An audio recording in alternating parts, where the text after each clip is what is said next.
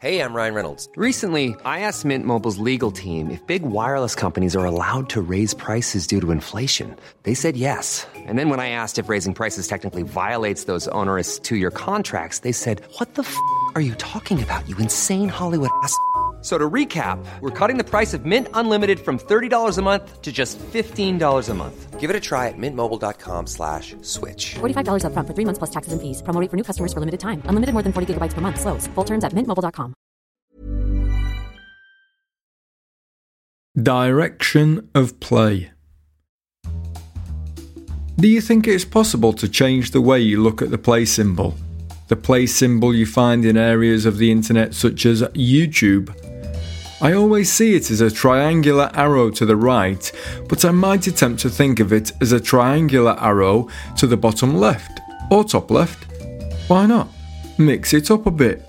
There are goings on in these directions too. What's happening up there and down there? Not everything happens to the right.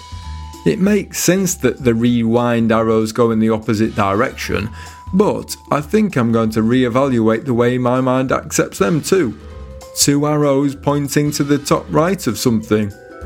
In fact, I might have a thorough clear out. I read from left to right. Therefore, the play button is pointing in the direction in which I read. I know which way the stuff is in.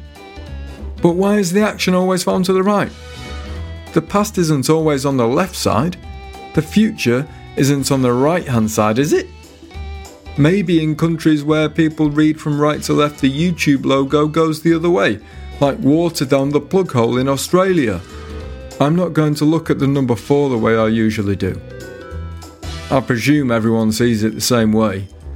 How can I describe how I see the number 4 on a keyboard? It makes me feel something. It's probably my favourite number, not numerically but visually. Rotate it 45 degrees anti clockwise, and it starts to resemble a marker for a campsite or maybe an ironing station. Do some people look at a capital L as a clock that's stuck at 3 pm? A W is a dead end. I'm not going to go through the whole keyboard.